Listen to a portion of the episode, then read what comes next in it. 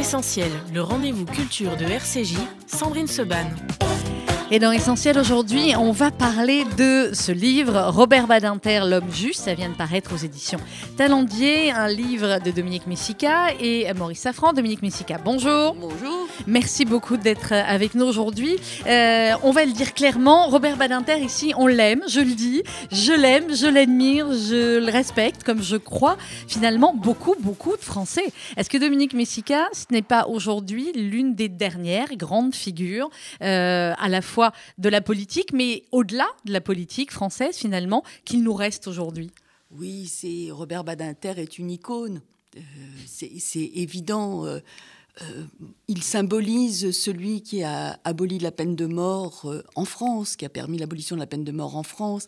Il est cet homme digne, juste, qui ne trahit jamais sa pensée, qui, qui, est infaillible, qui est, oui, comme on le dit dans notre sous-titre, l'homme juste, l'homme qui incarne la justice, les droits de l'homme, la défense de la dignité euh, de l'homme chaque fois qu'elle est atteinte. Donc, comment ne pas admirer cette, cet homme qui aujourd'hui est un vieux monsieur, mais dont l'esprit, l'agilité, la, la, finesse, la, la hauteur de vue euh, est frappante. Euh, qui l'a vu euh, à la télévision récemment à la, grande, librairie, est impressionnant par une leçon, une leçon. Oui, une leçon de, de vie, de, de, oui, de droiture. oui, bien sûr. Qui, alors après.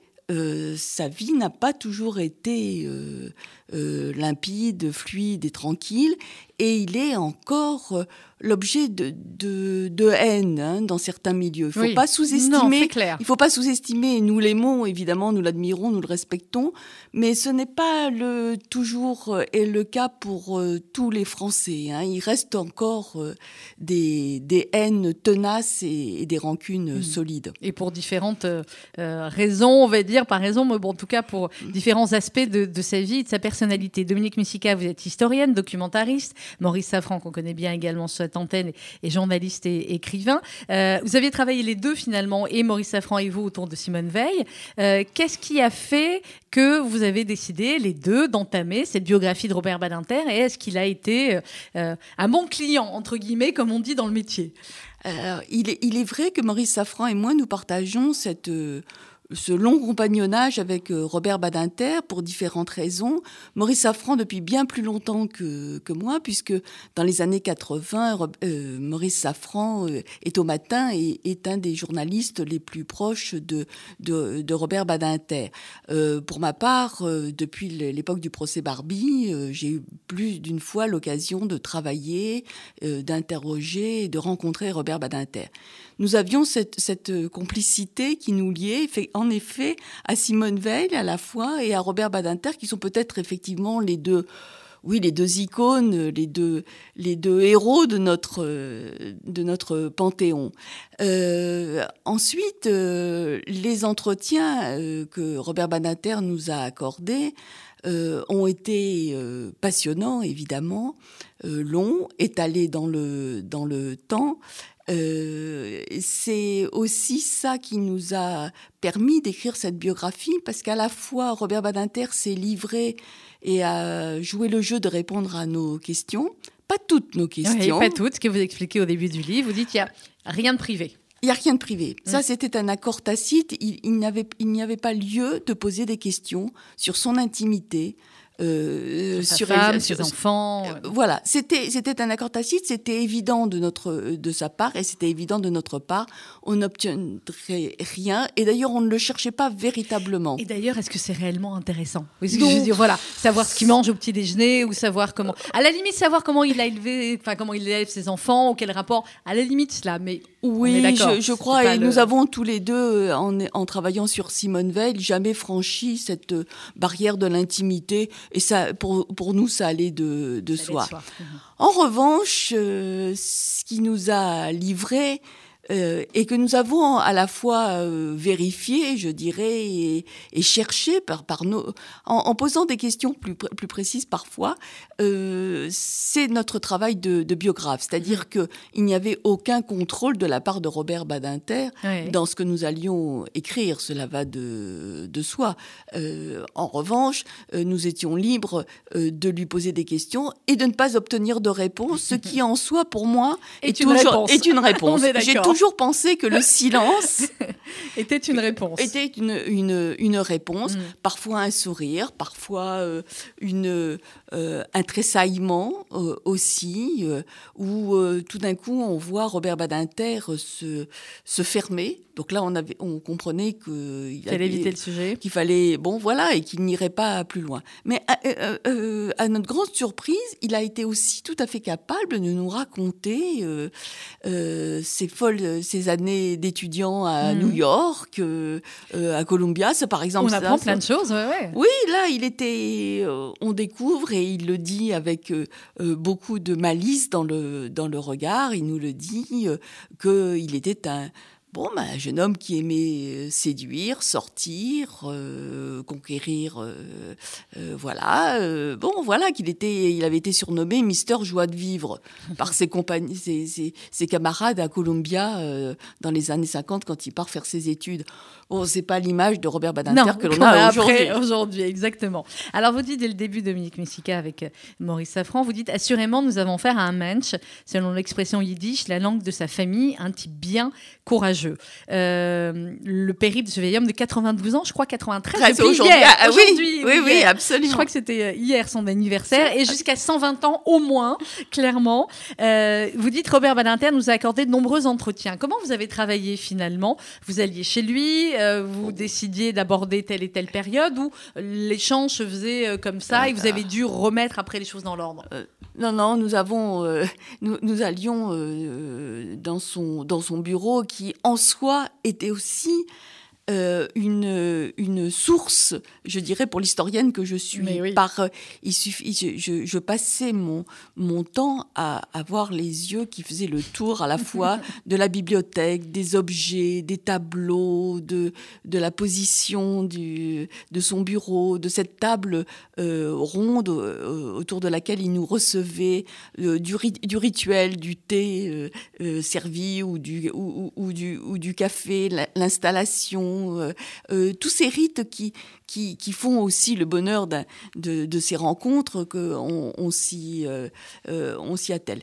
Il n'y avait pas de, de, paroles inutiles, rentrer dans le vif du sujet, on a suivi un fil chronologique. Mhm. Mm -hmm. Ça allait de, soi. Ça allait de soi, c'était la meilleure méthode. Ça n'empêchait pas quelques commentaires sur l'actualité au début ou à la fin, mais on était vraiment concentré sur...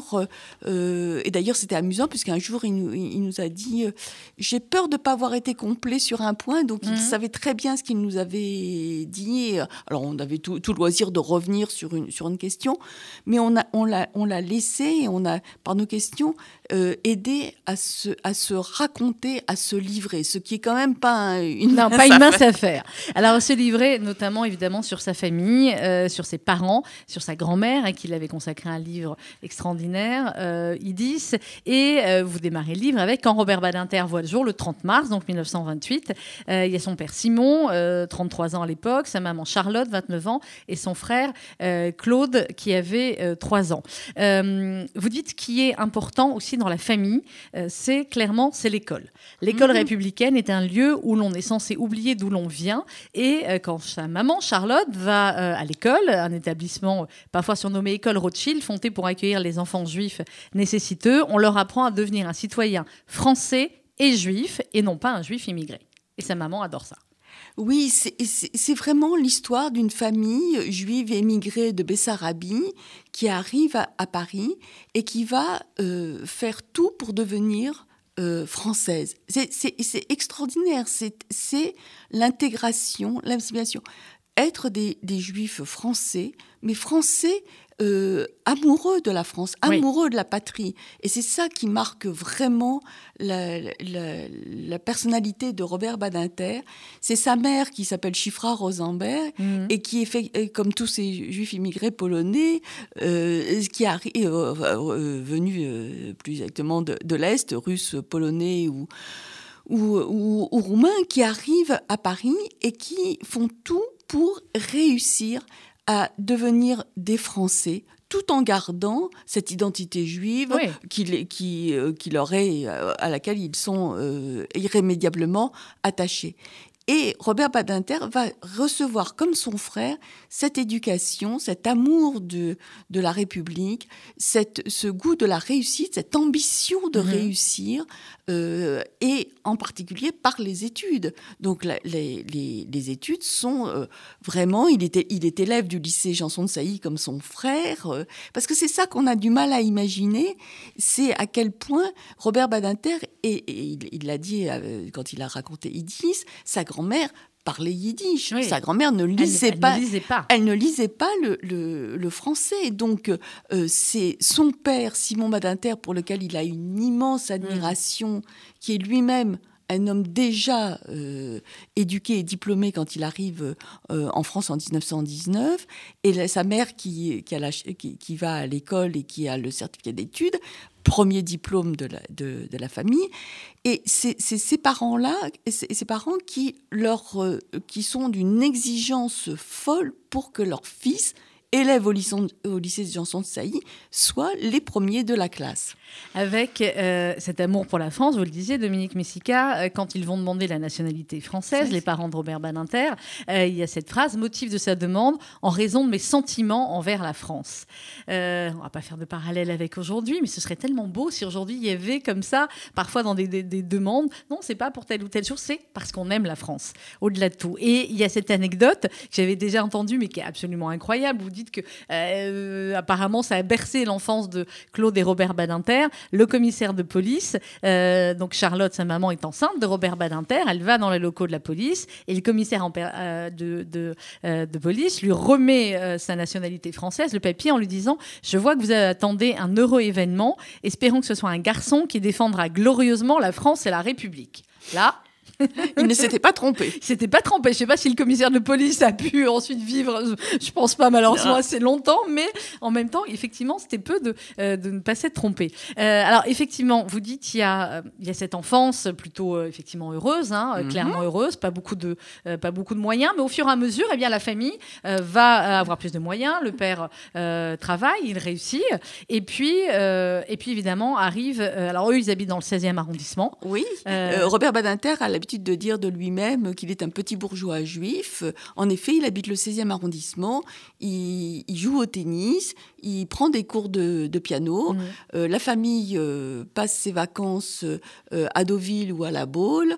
Une, enfance tranquille, insouciante, heureuse, avec des parents aimants et, au fond une, une jeunesse française simple, classique. Mmh. Alors la guerre euh, arrive de septembre 39. Euh, Vous dites que juste avant, chez les Badinter, on essaie, si ce n'est de minimiser l'antisémitisme, euh, du moins de s'en protéger. ils se rendent compte évidemment de, de, ce qui se passe pour Léon Blum avec l'extrême droite. Et alors comment se passe le, le, début de la guerre pour la famille Badinter? Étant extrêmement prudent, Simon Badinter pense qu'il vaut mieux quitter Paris et euh, Simon emmène son, son, épouse, ses deux fils et, sa, et, sa, et, et, leur euh, grand-mère à Nantes. Donc, euh, en fait, Robert Badinter, qui a 12 ans, va, va vivre la débâcle de mai 40 dans mhm. Nantes, ville, ville, ouverte. Il voit arriver les, les, les Allemands qui rentrent dans cette ville sans combat. C'est pour lui le premier choc, évidemment comme pour euh, des millions de Français, ils voient l'exode des, réfugiés. Et c'est vraiment euh, une rupture d'une rare violence entre avant et après. Plus rien mhm. ne sera comme, euh, comme avant. Alors, il y a euh, la dépossession de l'entreprise euh, familiale euh, et il y a la, liquidation par Vichy du fonds de commerce de pelleterie du juif français Badinter. Peu à peu, évidemment, son père va tomber dans, une déprime, il le dit, ça va être extrêmement violent pour toute la famille Badinter et son père va être déporté. En, fait, c'est ce que Robert Badinter va voir sous ses yeux, c'est le, une, véritable euh, horreur. En fait, je ne sais pas quelle est une tragédie, il n'y a pas d'autre mot à la fois son père euh, commence donc, comme vous le dites, par perdre euh, ses biens, être spolié. Euh, la famille se réfugie à Lyon, essaye de, survivre, de se cacher, des faux papiers, ce que l'on on connaît toutes les histoires de ces familles mhm. juives pourchassées sous l'occupation. Mais Robert Badinter continue, comme son frère, à être inscrit au lycée et à poursuivre ses études. Et ça, ça m'avait beaucoup touché, c'est qu'il dit chaque chaque réussite, chaque bonne note euh, au lycée euh, arrachait un sourire à ses parents, puisque c'est vrai que son père est, est, découragé, euh, complètement démoli par le fait que la France est en train de le trahir et de le jeter dans, dans, la misère et, la pauvreté. Et puis arrive ce fameux 9 février 1943, mhm. qui marque vraiment de manière indélébile le destin de Robert Badinter. Et alors, il y a aussi juste avant cela, euh, vous dites le 24 septembre 42, le jour de Kippour, euh, sa grand-mère, Shinlea Badinter, qui est descendue sur un brancard, qui est déportée à Auschwitz. Euh, et un peu plus tard dans le livre, on en reparlera, on reviendra sur ses relations évidemment avec François Mitterrand, Vichy, etc. vous dites qu'il a raconté ça à Mitterrand. Il a raconté le jour où on emmène sa grand-mère grabataire, malade, sur un brancard le jour de Kippour, on l'emmène vers Auschwitz je, crois que c'est ce qui euh, explique beaucoup de, de, de, réactions, de tourments euh, chez, chez Robert Badinter. C'est euh, ce destin tragique de, cette grand-mère paternelle. S'il a raconté Idis, qui, mm-hmm. qui, meurt d'un cancer au printemps 1942, il raconte rarement cette autre euh, cruauté euh, qui est l'arrestation de sa grand-mère et de son oncle maternel Naftoul aussi. Euh, sa grand-mère est roumaine et jusque-là les Roumains étaient protégés et dans le cadre d'une rafle, en effet, elle est descendue de son appartement et internée à Drancy. Elle meurt à Auschwitz pour euh, Robert Badinter, c'est le, c'est l'injustice, c'est l'horreur, c'est l'ultime, l'horreur ultime. Et je crois que c'est tout ce qui touche à ce qui s'est passé sous l'occupation et la marque euh, vraiment, je le redis, indélébile qui explique le reste de la vie de Robert Badinter, mhm. ses engagements, son intransigeance, son, son, indignation, sa colère euh, contre l'injustice, contre, euh, bah, contre l'horreur qui a été euh, perpétrée. On va marquer une petite pause, Dominique Messica, et on vous retrouve juste après. On continue à parler, bien sûr, de cette biographie, Robert Badinter, L'homme juste. Ça vient de paraître aux éditions Talendier. RCJ. Depuis 1950, le Fonds social juif unifié combat la pauvreté et l'exclusion et met des actions essentielles au service de la solidarité. Grâce à vos legs, donations et assurances vie, vous permettez au FSJU d'agir. Je m'appelle Daniel, j'ai 64 ans, je soutiens le FSJU depuis longtemps, mais je ne savais pas que je pouvais faire aussi un testament en sa faveur. J'ai décidé de passer le cap et laisser une partie de mon héritage au FSJU. Ce geste donne un sens à mon engagement. Pour toute information, contactez Elena Atias au 01 42 17 10 55. 01 42 17 10 55. Victor Vince, directeur général du MDA France. Chers amis, chaque jour, le MDA est présent partout en Israël pour sauver des vies. Nos 22 000 volontaires soulagent, réconfortent et soignent au quotidien. À l'occasion des fêtes de Pessah, en choisissant d'être généreux avec le MDA, vous avez la certitude d'investir votre don dans une mission humaine et bienfaitrice. Nos secouristes vous remercient. Vous êtes les premiers maillons de la chaîne de la vie. MDA France, 40 rue de Liège, 75 008 Paris. Depuis près de 120 ans, le KKL reconstruit le pays d'Israël. Parcs, forêts, réservoirs d'eau, infrastructures, programmes éducatifs. En léguant tout ou partie de votre patrimoine, vous participerez au projet sioniste et laisserez votre empreinte en terre d'Israël. Contactez en toute discrétion et sans engagement le KKL et demandez Linda. KKL 01 42 86 88 88 01 42 86 88 88 avec le FSJU, soutenez les plus fragiles en France et en Israël. Avec le FSJU, soutenez-les pendant Pessar et tout au long de l'année. Avec le FSJU, face aux épreuves que nous traversons, restons solidaires. Pessar, c'est une semaine, la solidarité, c'est toute l'année. Faites un don maintenant sur fsju.org.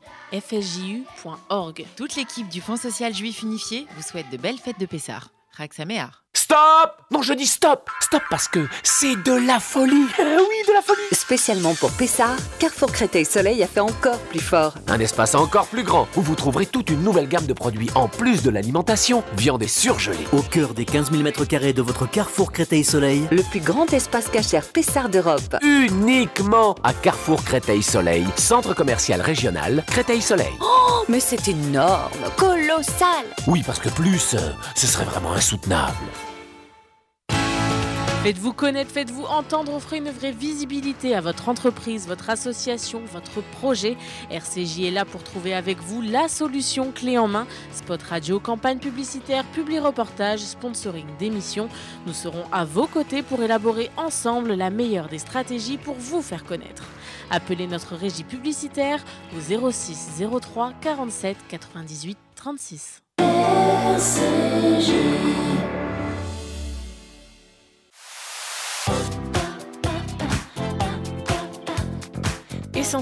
Le rendez-vous culture de RCJ, Sandrine Seban.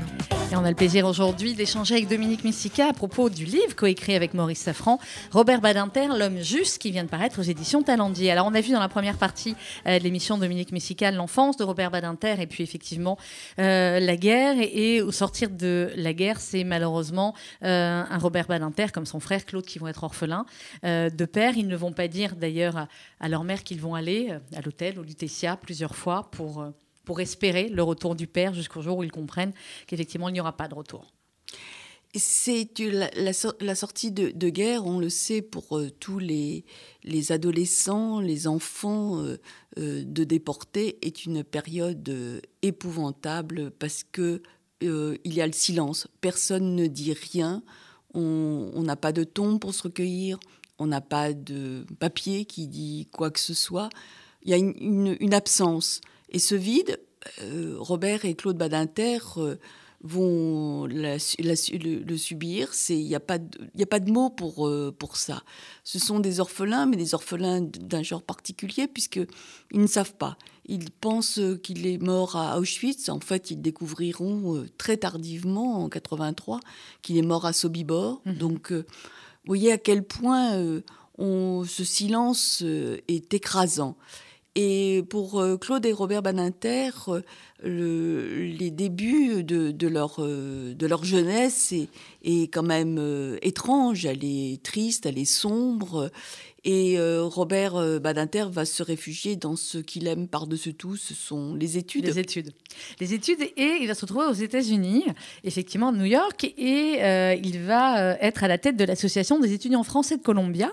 Et là, vous écrivez que le New York Times va mentionner son nom parce qu'il a fait un discours de remerciement à la nation américaine pour avoir libéré la France. Il faut donc déjà retenir cette appétence pour la prise de parole en public. C'est incroyable, ça. Oui, c'est-à-dire que Robert Badinter est un jeune homme, euh, un jeune étudiant à Columbia, euh, qui euh, d'emblée se joue et est une sorte de leader. Il est, il est, il est drôle, ce qui, en effet, aujourd'hui, on a du mal à, l'imaginer.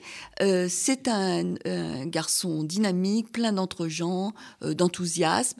ses camarades à Columbia le surnomment Mister Joie de vivre. On a du mal à le, à, le croire. C'est justement une de ces, une de ces, ces confidences qui nous a beaucoup amusé, puisque ça, ça montre que d'un côté, il y a euh, la, tristesse, le deuil qui l'a envahi, et puis d'un autre côté un appétit de vivre, de réussir, mmh. de gagner sa vie, d'aider sa mère. Il y a, y, a, tout ça chez, chez le jeune Robert Badinter. Alors, il y a euh, le barreau qui arrive, l'avocat. Alors, il y a des euh, maîtres dans la vie de Badinter, clairement. Il y, a, son père et ses grands-mères aussi de manière différente. Il y a Pierre Mendès France en politique un petit peu plus tard. Euh, et il y a Torres. Qui est Torres?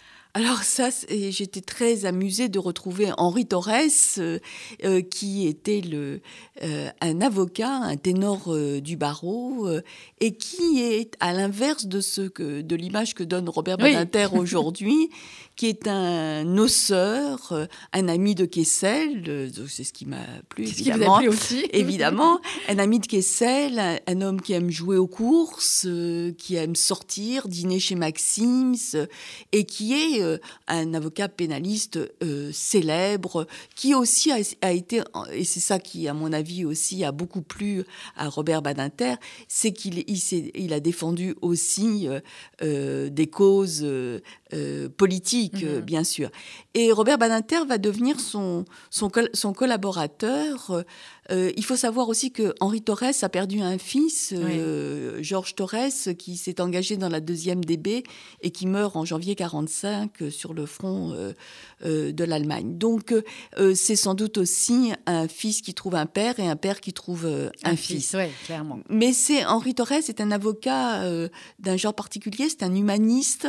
C'est un homme qui, qui enseigne à Robert Badinter que euh, ce qui importe, ce n'est pas euh, de euh, connaître la culpabilité ou pas de son client, c'est de le considérer comme un homme, et de défendre un homme. Voilà, tu défends un homme qui a tué ou volé parce que c'est un homme d'abord. Et ça, c'est un enseignement majeur et mmh. fondamental pour Robert Badinter. Et euh, on, euh, il découvre euh, le barreau.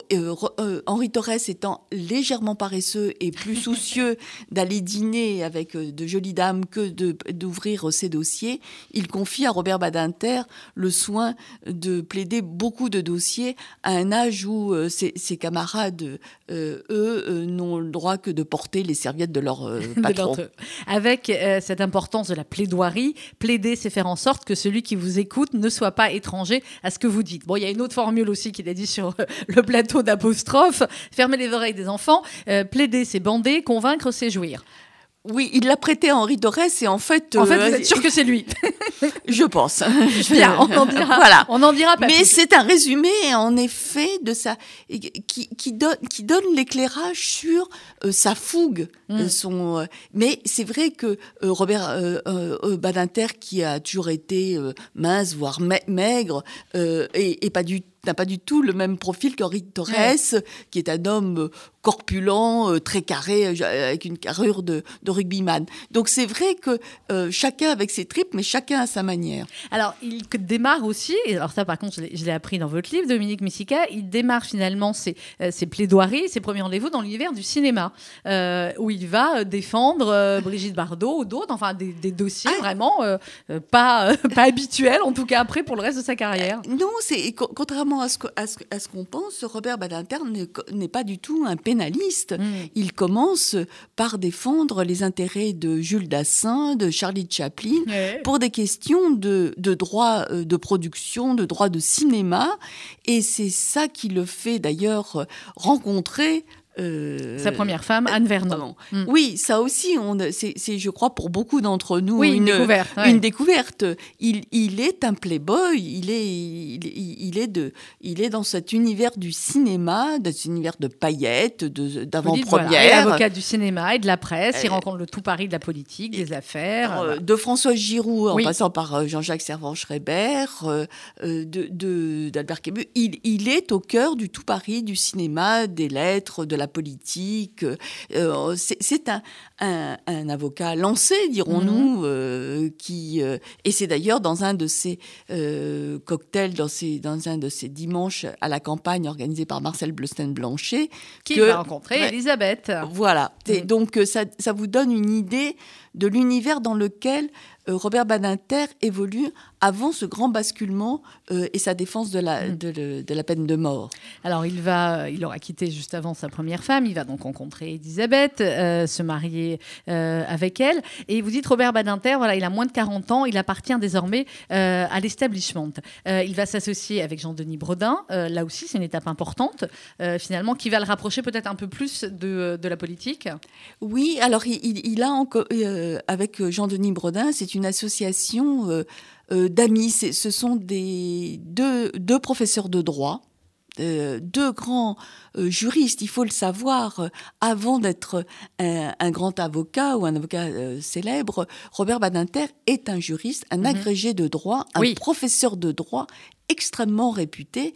Et si le cabinet euh, Brodin-Badinter est à ce point coté, c'est parce que vous avez la fine fleur euh, euh, du, droit qui s'y retrouve. ils avaient pour habitude, Badinter et Brodin, dans leur cabinet, de, dire que c'était du, on faisait du sur-mesure.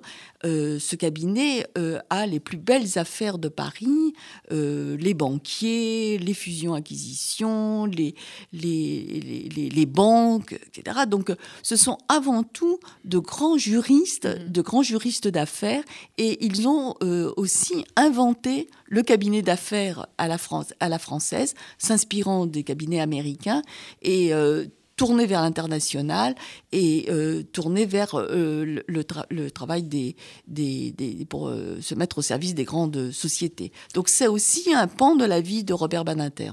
Alors, ce que vous dévoilez et racontez très bien dans le livre, Dominique Messica avec Maurice Safran, c'est évidemment, on va arriver au gouvernement Mitterrand, à la peine de mort, au ministère de la Justice, etc. Mais ce qui a finalement fondé la réflexion et l'absolue conviction de Robert Badinter, c'est deux affaires aussi qu'il a vécues. Euh, juste avant cela, c'est l'affaire euh, Bontemps et euh, Patrick Henry. Oui.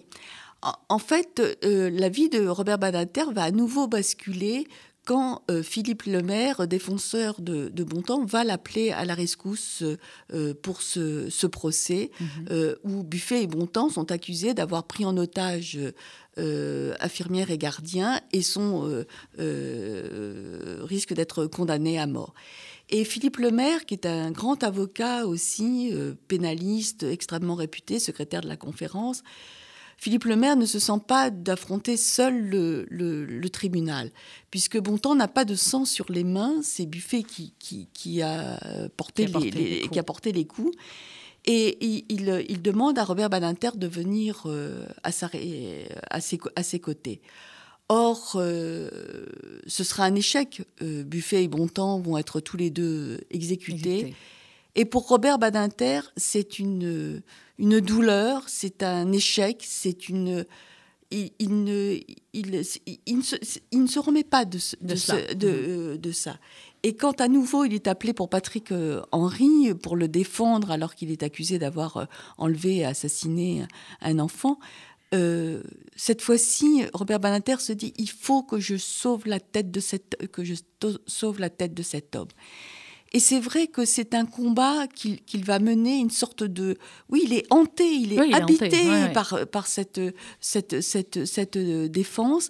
Et, il, il, et cette idée que c'est une loterie, qu'une fois la tête... une loterie sanglante. et, euh, C'est insupportable. C'est pour lui euh, le combat, et il comprend que ça va être le combat de sa, de, sa vie, de mm. sa vie, qu'à partir de maintenant, c'est l'abolition de la peine de mort qui doit être obtenue, qui doit être euh, euh, votée en France. C'est un, un moment de bascule pour lui, mais un moment de bascule intime, personnel, profond. Ça n'est pas du tout une affectation, une posture, il n'y a rien il n'y a jamais de posture chez mhm. Robert Badinter. c'est, il est entier, direct et il ne transige pas avec lui-même ni avec les autres. On va écouter Robert Badinter, ce fameux discours sur la peine de mort pour les plus jeunes qui nous écoutent. Écoutez, c'est ça un, discours. La France est grande parce que elle a été la première en Europe à abolir la torture Et il y avait à cet instant dans le pays des esprits précautionneux qui disaient que sans la torture, la justice française serait désarmée, que sans la torture, les bons sujets seraient livrés aux citoyens. La France a été parmi les premiers à abolir l'esclavage, ce crime qui déshonore encore l'humanité. Il se trouve que la France aura été, en dépit de tant d'efforts courageux, un des derniers, presque le dernier, et je baisse la voix pour le dire, en Europe occidentale, dont nous avons été le foyer et le pôle si souvent, à abolir la peine de mort. C'est le discours du 17 septembre 1981 que vous retranscrivez d'ailleurs à la fin euh, du livre, Dominique Messica dans, euh, dans son entièreté. Euh, est-ce qu'il vous a raconté finalement comment s'écrit un discours pareil? Comme il, il nous l'a expliqué, à la différence de ses plaidoiries qu'il n'écrivait pas, cette fois-ci, il, s'est enfermé pour, pour l'écrire, d'ailleurs chez Paul Guimard et Benoît de Groult dans leur maison en Bretagne. Il y a dans, dans ces mots qui, euh, il y a une éloquence euh, absolument incroyable. C'est un, c'est un, un, homme du verbe, c'est un homme qui sait rythmer le, l'expression, qui sait choisir les mots, qui sait choisir les silences aussi pour s'exprimer. Et puis, on sent dans ce, dans, ce, dans ce discours que, comme il le dit, il ne l'a pas dit comme une plaidoirie, justement. Oui. Il l'a dit comme un moment d'histoire. Il sait. posé. C'est posé. Chaque mot est pesé. Hmm. Il sait que c'est un moment de, de, l'histoire qu'il a entre les mains. Et cette gravité, euh, elle, elle est. Euh, elle ne peut que nous, nous bouleverser hmm. parce que il, parle aussi au nom du pays du siècle des Lumières, du pays des droits de l'homme c'est une tâche dans, dans, cette France qu'il aime tant. Et euh, c'est ça ce qu'il veut, ce qu'il veut dire. Mm. Et, c'est cette, cette, cette, euh, cette, envolée euh, lyrique que moi je trouve incroyable et qu'on peut se repasser, repasser, assez éternellement, absolument. Euh, alors vous racontez Dominique Messica avec Maurice Safran dans le dans le livre, vous racontez comment euh, finalement Mitterrand va lui proposer la justice. Enfin au début il lui propose pas d'ailleurs et Badinter lui dit moi c'est ou la justice ou rien. En même temps on voyait bien qu'il allait pas aller à l'agriculture et euh, et vous rappelez aussi et on va y arriver évidemment ses relations avec François Mitterrand, mais avant cela plus avec avec la gauche finalement avec cet idéal de gauche où euh, vous dites quand il arrive ministre de la République, ministre de la Justice, d'abord au premier conseil des ministres à son père, euh, qu'il pense évidemment, on imagine, quand on a la table du conseil des ministres. Et euh, il parle de la réflexion de Léon Blum à l'occasion de la conférence sur Jaurès en 33. Le socialisme, en définitive, c'est très simple, c'est un amour de la justice et c'est une exigence de solidarité. finalement, si on prend cette définition-là, qui effectivement est très simple et magnifique, c'est toute la vie de Robert Badinter. Absolument, c'est au service de l'injustice, contre l'injustice, et s'élever chaque fois que l'on repère quelque chose qui est injuste. Donc ça, c'est ce, qui, ce qui le bouge, qui le fait avancer. C'est l'humanisme, c'est défendre euh, l'homme, c'est évident. Et c'est justement ce qu'il va, ce qu'il va entreprendre en tant que ministre de la Justice. Il va vouloir humaniser les prisons et qui sont dans un état absolument calamiteux. Hmm. Et d'ailleurs, il dira que c'est quand même euh, à la fois une de ses réussites et un de ses échecs, parce que, euh, et, comme il le dit lui-même, il y a une loi d'airain qui fait que on ne veut pas que quelque part, euh, les prisons, en prison, on vive aussi bien que à l'extérieur de la prison. Donc les, les, prisonniers sont gardés dans des conditions indignes de d'hygiène, de, salubrité, de, de bon voilà. Mais lui, par contre, quand on parle de solidarité, vous le dites dans le livre, quand il était au ministère, c'était fini les grandes agapes, les grands déjeuners, c'était steak haché et carottes râpées, euh, parce que euh, voilà, il voulait montrer aussi que que, que, que, ce qu'il veut appliquer au nom de, de son humanisme, il faut s'appliquer aussi les mêmes règles mm. euh, de droiture, d'honnêteté, euh, de ne pas dépenser l'argent du contribuable n'importe comment, mais ça lui a valu une haine, mais on n'a pas idée du, de la haine qui s'est déversée sur lui, les, les, les, les, huées quand il, au bas de, ses fenêtres, les lettres d'insultes qu'il recevait, et on, l'a traité du ministre des assassins. L'abolition de la peine de mort, c'est un chapitre entier. Euh, oui, mais c'est il, faut il faut l'imaginer parce que euh, la violence de, des attaques et, donne aussi une, explication sur cet homme qui n'a jamais bougé d'un iota. Mhm. Euh, et que c'est parce qu'il n'a jamais bougé d'un iota qu'il a obtenu à la fois l'abolition de la peine de mort, l'humanisation des, des prisons, euh, l'amélioration de la justice, l'abolition du droit euh, des peines pour homosexualité, euh, tout ce qui cela aussi. Oui, c'est tout ça. C'est une, il, a, il a fait œuvre de. Est-ce que finalement, parfois, cette abolition de la, peine de mort n'a pas caché entre guillemets l'arbre, enfin l'arbre qui, a caché la forêt, toutes les mesures autres que Badinter a fait, a pu faire. oui, oui, bien sûr. C'est pour, ça aussi que c'était important de d'écrire une biographie de Robert Badinter parce que il ne peut pas le dire lui-même. Oui, bien sûr. Il, a fallu le, le, le, raconter, on a voulu le, raconter parce qu'il ne, il, ne faut pas le réduire en effet à, ce, ce, à, cette victoire extraordinaire de, de, de l'abolition de la peine de mort. Il y a tout un parcours derrière. Euh, de, de, volonté de réparer des injustices et surtout de défendre la dignité humaine où qu'elle soit. Alors, euh, on va, je vous proposer, Dominique Nica, d'écouter un autre extrait, euh, Robert Badinter face à Forisson, et on en parle juste après. Je reverrai toujours. Ma mère recevant une misérables indemnités parce qu'il ne restait rien. Alors elle était quoi? La complice, la complice d'une escroquerie politico-financière?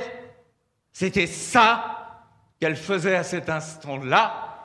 Et ses fils, nous citions quoi? Les profiteurs? Les bénéficiaires de cette escroquerie? Les mots d'un sens, sauf pour ceux qui les utilisent, comme vous. Et pour qu'il n'y ait aucune équivoque, que les choses soient claires. Pour moi, jusqu'à la fin de mes jours, tant que j'aurai un souffle, monsieur Forisson, vous ne serez jamais vous et vos pareils, que des faussaires de l'histoire.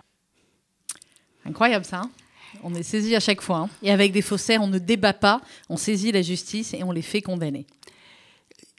Robert Badinter est, est le, le, je sais pas comment dire, c'est la dignité, c'est la dignité faite, euh, homme. C'est-à-dire qu'en fait, il, il ne cède en rien à personne il n'y a pas l'ombre d'une concession dans ses mots, dans ses positions, dans ses relations.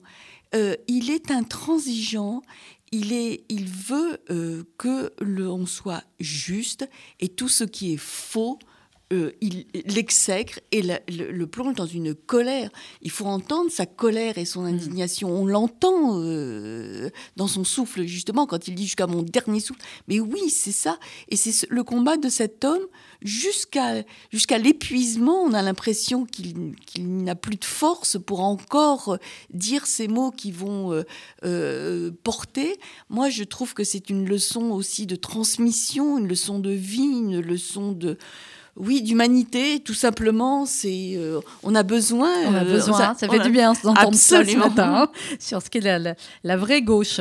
Euh, alors justement, il y a tout un chapitre sur un homme de gauche, mais je voudrais, parce qu'il ne reste plus qu'une dizaine de minutes, Dominique Messica, qu'on arrive à ce chapitre Mitterrand, Vichy et les Juifs. évidemment, c'est peu de dire que c'était une blessure pour Robert Badinter, comme pour, je crois d'ailleurs, beaucoup de Juifs français, qu'ils soient de gauche ou pas.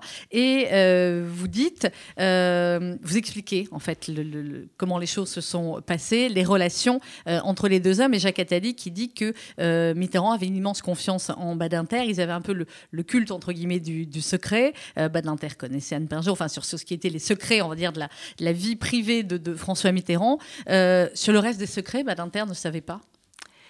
alors, c'est vrai qu'il faut commencer par expliquer que Robert Badinter et François Mitterrand, ce sont deux amis des amis, euh, de vrais amis, mmh. des amis de toujours, des amis qui se, qui se confient tout, euh, leurs secrets, euh, leurs histoires, leurs, leurs émotions, leurs, leurs plaisirs. Donc il y a une intimité entre François Mitterrand et Robert Badinter qu'il faut bien avoir en tête quand on aborde cette histoire de René Bousquet, de la révélation euh, de la fréquentation de François Mitterrand, de René Bousquet, responsable de la, euh, de la rafle du Veldiv et de la persécution des Juifs sous l'occupation. Alors, je crois que c'est le, le, sans doute la, la pointe la plus, le, le, le sujet le plus, le plus douloureux pour Robert Badinter. C'est à l'évidence, c'est que au fond, qu'est-ce qui se passe? Euh, Robert Badinter découvre cette relation avec René Bousquet. Que peut-il euh, dire? Alors, sa, stupéfaction, son indignation, sa colère, il le dit à Mitterrand mais il ne nous dit pas ce qu'il lui a dit. Et il le dit dans une rare, dites, on est sur RTL en janvier 97. J'ai été un ami, j'aimais beaucoup François Mitterrand. Il savait très bien ce que je pensais à propos de Bousquet. Il savait aussi pourquoi. C'est un silence qu'il oppose à toutes, nos, euh, toutes les questions sur René Bousquet, mais en même temps, il nous a euh, raconté à quel point obsédé par cette, euh, ce rôle de, euh, de, René Bousquet, il a lu toutes les archives du procès, tout ce mhm. qui touche à René Bousquet. Il a lu, euh, lu et relu. Et si aujourd'hui il publie une pièce de théâtre qui met en scène Laval et Bousquet, c'est pour montrer à quel point cette histoire le torture, le tourmente, le, le hante.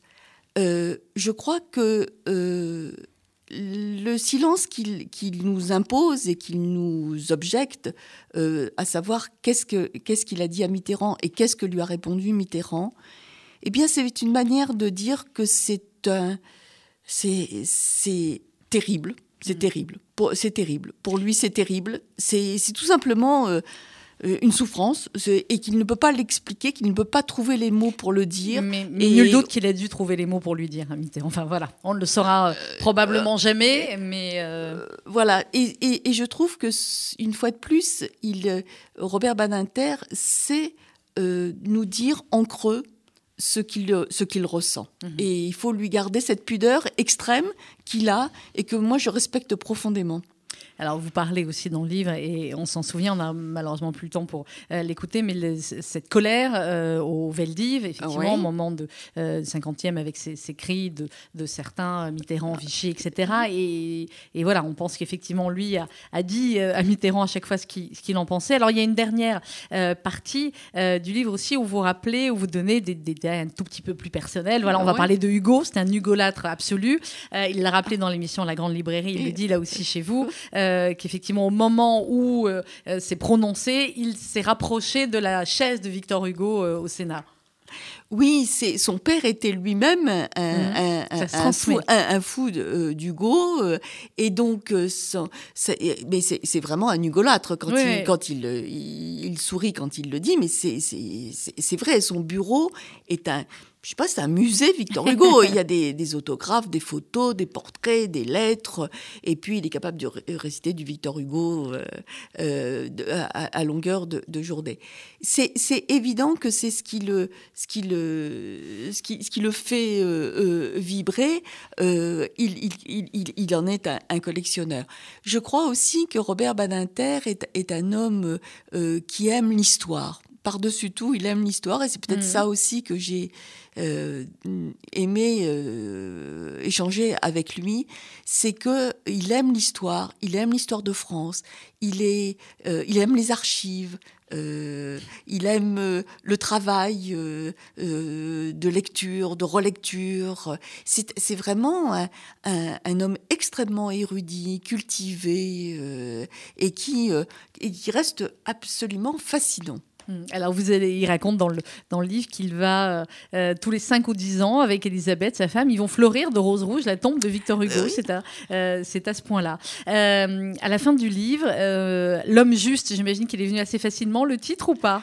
Oui, spontanément, c'est tellement euh, un homme qui euh, se veut que euh, toute injustice soit bannie tout, euh, tout extrémisme et, bien sûr que le terrorisme, la montée du, euh, de, de, l'islamisme, euh, le montée des extrémismes de, de, de tout On est mal barré, il vous dit à la fin. Ah oui, ça, on a, on a, on, a gardé son expression parce qu'on était tellement surpris et décontenancé par sa, formule, alors qu'il a toujours un verbe d'une élégance assez exceptionnelle. Et bien tout d'un coup, il nous dit, face à ce qui se passe aujourd'hui, nous sommes mal barrés. Il a raison, grosso modo il a raison.